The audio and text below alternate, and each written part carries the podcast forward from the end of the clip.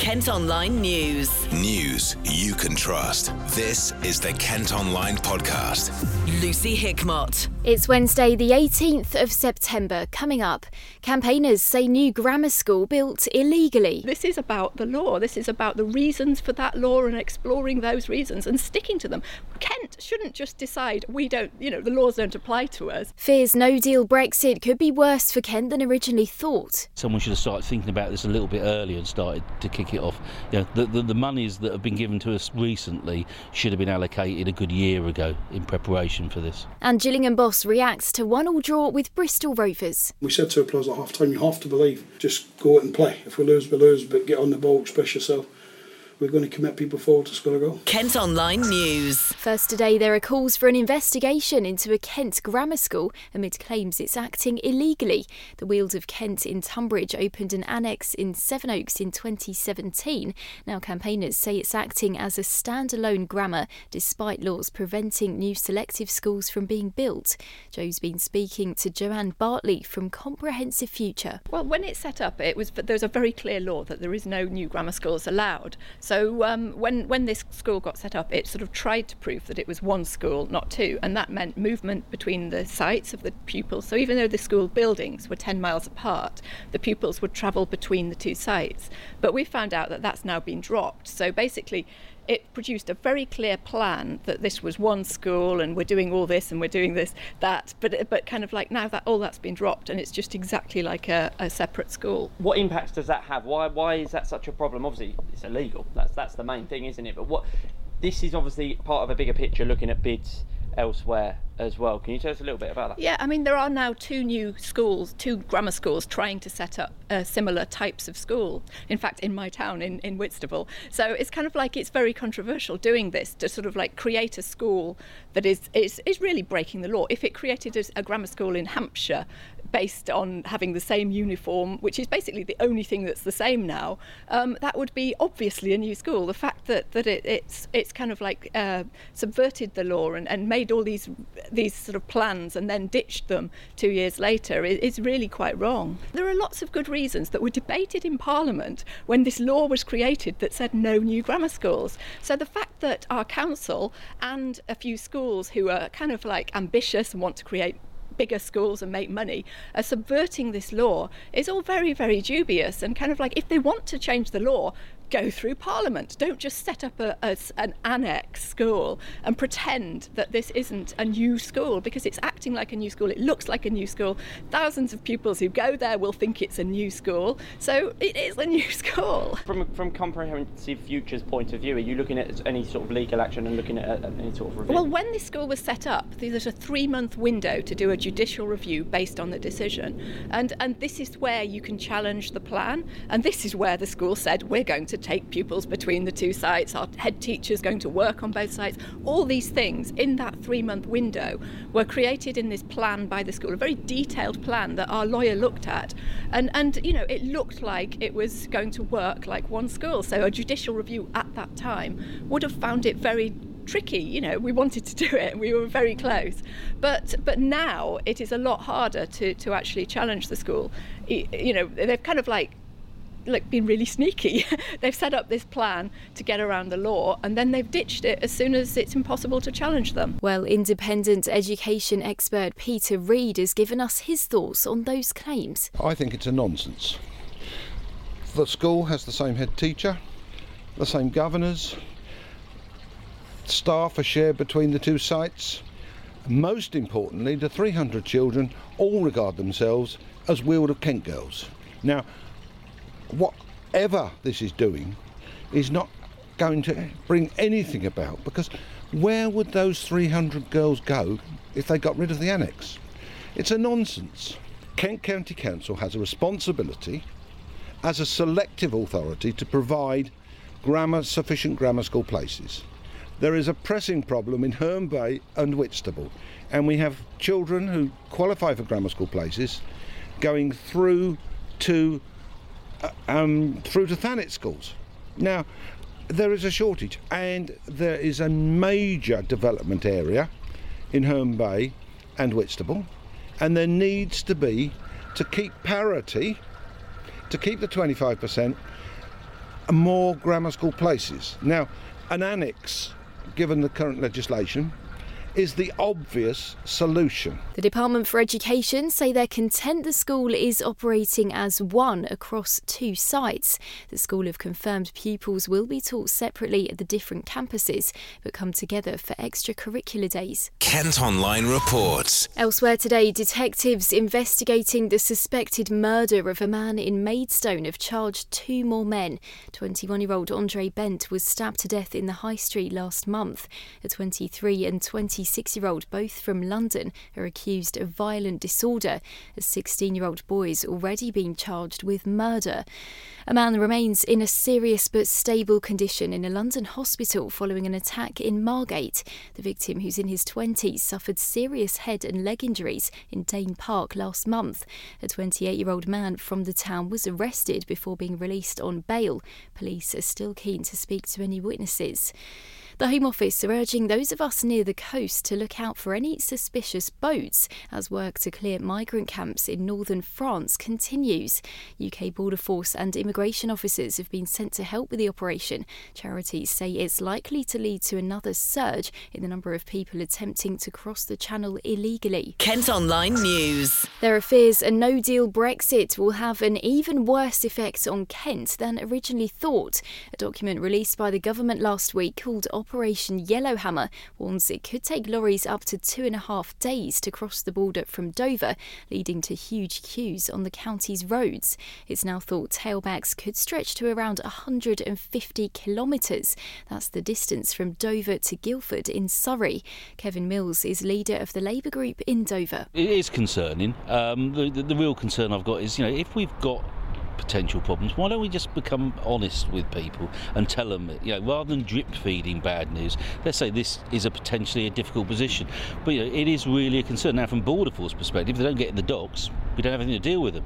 But the knock-on effect to this district, to the roads and the council and the people in this district trying to get to and from work, um, could be quite devastating. Should there be, you know, eight and a half thousand lorries that can't actually get into the port in Dover because of paperwork being incorrect. I mean, if they haven't got the correct paperwork and can't be moved on, then you know they've got to either wait somewhere to get that corrected or go back to get it sorted out. So somewhere along the lines, there is a potential for you know several thousand more lorries floating around till can, they can actually get out of the country. Um, it depends also where the identification is that the paperwork's wrong. It might be done inland, it, whatever. So you know you want to mitigate it in this port environment. But the last thing we need uh, are additional lorries on our roads around this location. It, you know it, it, has the potential to be bad enough without this. Then what does it do if there are an extra seven thousand lorries just floating around? Well, they've got to be floating around somewhere. So they'll either uh, there'll be Operation Brock, but these lorries I'm not sure will be part of Operation Brock, um, or they'll have to go back somewhere else, or they're going to have to find facilities to park them in. I mean, the sad reality is we, we don't have adequate facilities anyway, parking wise. We know that as a nation. Um, we seem to have avoided discussing that. We're going to have new facilities inland. We're going to utilise Ashford and, and Ebbsfleet. But you know, is that going to be adequate? Six thousand lorries at Manston. Well, okay, Manston's going to be turned back into an airport that's what everybody wants, and rightfully so. So you know we're going to lose that facility. Will you know the UK be ready and overcome all the teething problems of being out of Europe um, by then? Do you have any sort of fears that these are coming out now with six weeks before the deadline? What's what are your feelings about how has this this has been handled up in up in Parliament? I think there's been a lot of spin by everybody in Parliament. You know, politicians putting a spin on it. Well, that's that novel, really. I mean, that, that's been going on for years. But I think th- th- we've seen the worst over this whole issue of Brexit from, from numerous groups from all, all, all sides about spinning and you know as I said earlier on you know what, be honest with people let people you know people aren't stupid let them know what the potential impacts can be and how we're going to mitigate against them. I mean, the real concern I've also got is that the, the government have issued money, given money out to KCC to deal with highways. Dover District Council, I think, got 300,000. We didn't know that money was coming. We didn't. I don't believe we've spent it yet. But my real concern is if anything goes wrong, will the central government just turn around and say, well, we funded local authorities, it's all their fault, it's nothing to do with us, and step back from actually the responsibility they should be taking? Do you feel slightly well, I think it's fair. Do you feel slightly unprepared for what could happen? I'm not convinced we're prepared at district council level to deal with it. Um, I'm not seeing many concerns being raised by the task force we, have got at the council. You know, it's a one-party state, the, the, the EU exit task force. There's no opposition councillors allowed to be involved. Um, they meet infrequently. You can hardly find out what they're actually up to, and I don't think they're actually giving it the, the full cognizance it actually deserves at district council level. And then, from a border force hat on, are we prepared? Um, we are recruiting, as we are told, um, several hundred more officers. The sad reality is that you know, that could take anywhere up to 12 months to 18 months to get them trained. We haven't actually got them in yet, and we're supposed to be leaving on the 31st of next month. So it's, it's, it's all very little, too little, too late, to be perfectly honest. I mean, the members will give 100%, they'll do whatever they can. But you know, at the end of the day, someone should have started thinking about this a little bit earlier and started to kick it off. You know, the, the, the monies that have been given to us recently should have been allocated a good year ago in preparation for this. What are your predictions for come November the first or the first week in November once we've got started? you know, if we have left yep. with no deal, what will Dover look like? What are your predictions? I think that well, no one knows what will actually happen should we leave with no deal. Um, I think what you'll see is that you know the government will move hell and high water to get as much traffic away from the port that's coming into the United Kingdom as possible. Um, so, you know, they'll try and transit everything. I think we'll try and clear everything away from the point. They don't want to see queues. What we have very little, if any, control over is how goods will be left leaving this country. We can't tell France how to control it. It depends what you know, is a deal going to be struck, isn't a deal going to be struck, and then you add in this other bit of a leaked report that the Financial Times have got. Um, so yeah, there's a there is a potential for some some major gridlock, and I think was it Yellowhammer actually said you know we're talking months, not sort of days of gridlock. Um, so for this area, it is concerning. I know that the health authority are asking questions now. You know, how do you normally get into work? How will you get into work if you can't get any fuel? Can yeah, even to the extent, can you put other people up in your houses? Um, I've been told that the Department of Education are asking almost the same questions in schools, um, and including you know to consider stockpiling medicines for the children that need it. So you know, all this is going on, but there seems to be little strategic direction from the government. And you've got to remember, an awful lot of these freight companies have no experience of dealing with the paperwork for exports. So the potential of mistakes is fairly high at the moment. There's probably in excess of 150,000 companies that export that have never done paperwork like this before. And it's all right, the government saying we're launching a campaign, there's additional cost for these companies, and that additional cost, you know, has to be borne by somebody. The, the, margins in the freight transport are very narrow.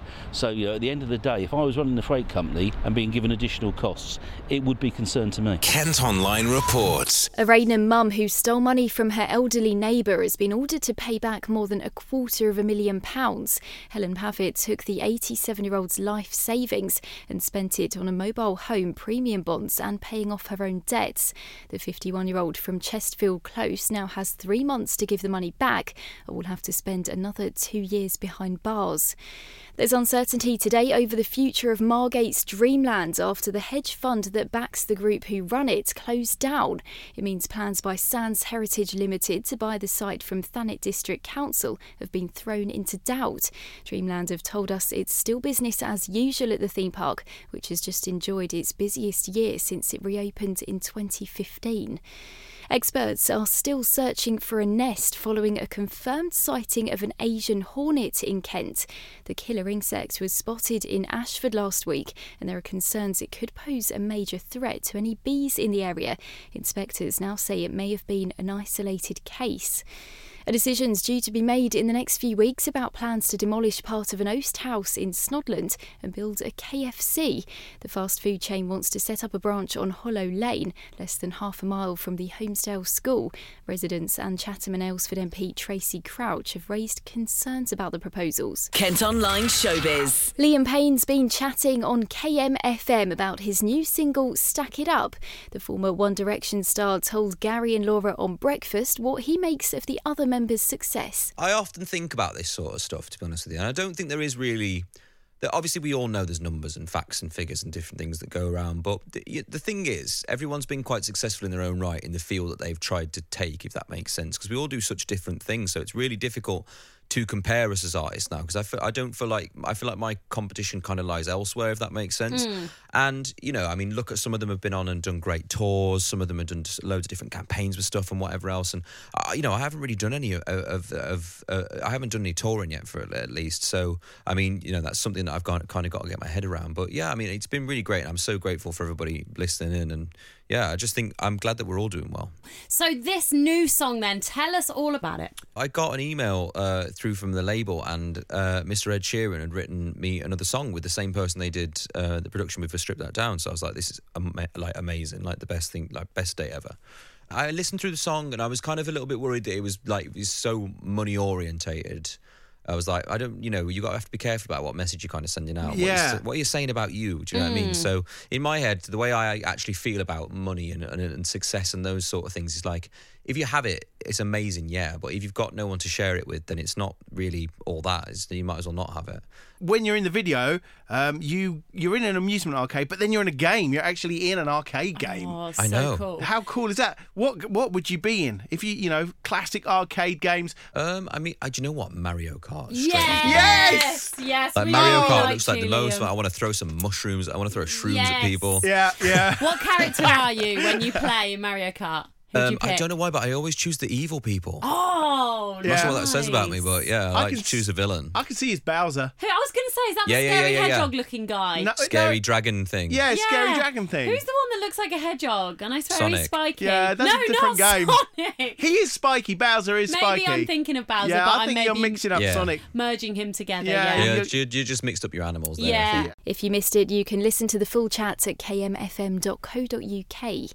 Benedict Cumberbatch has been spotted filming in Kent. The world famous actor was shooting scenes on Deal Beach yesterday for a new biopic about Louis Wain, an artist famous for his drawings of cats. Kent Online Sport. Football and Gillingham have come back from a goal down to get a one-all draw with Bristol Rovers. Barry Fuller had to go off injured in last night's match, but Tom O'Connor found the back of the net for the Gills at 83 minutes.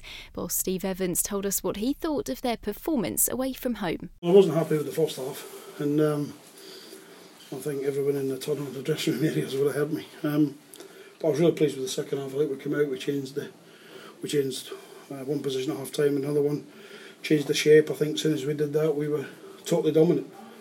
I think we've conceded to probably two chances. One that goes in, the goal.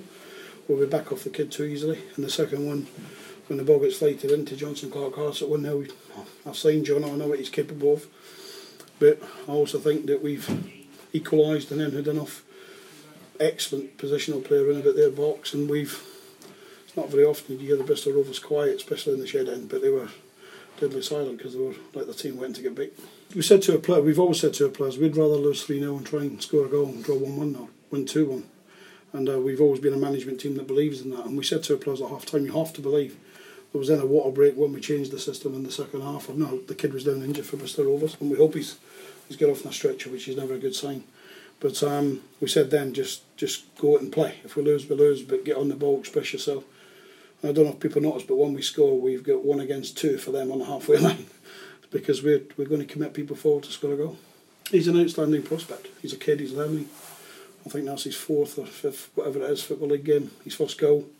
He'll have a, he'll have a good career in the game for sure. Um, as long as he remains level headed and work hard, and he comes from a good Irish family that, that just demand those standards, and we have no issue about it every day when, when Tom comes in, he comes in with a smile and he wants to get on the training ground and work hard. So I was pleased for him because his performance was good. As was young Jack Tucker, who got thrown in at right back and then went to right side of a central free at the back, and I thought he was outstanding for one being so young. But we think highly of him as well. So we've got a lot of kids out there tonight. If you at our ages around the team, so we're we're pleased. But the chairman brought us in to, to build something and try and achieve something. So it's a, I think we've left two points in Bristol. I think that's more of a riding feeling. Um, but there we go. I suppose Graham might have a different view. I think you have to respect the manager and you have to respect your op- opponents as in players. You certainly have to respect the Bristol Rovers fans. You know, given me plenty of stick over the years, um, but they get the brilliant back into their team. This is this is the quietest I've heard them, and uh, that, some of my staff said that, but they've they bosh me year after year. I think they just went silent because they probably didn't think we could play like that. And we've got good players, we've got young players, we've got hungry players. Um, we have the third lowest budget in, in League One. So we're trying to overachieve, but we can overachieve if we believe. Gillingham are now 15th in the League One table. That's it for now, but for more news throughout the day, you can head to kentonline.co.uk. News you can trust. This is the Kent Online Podcast.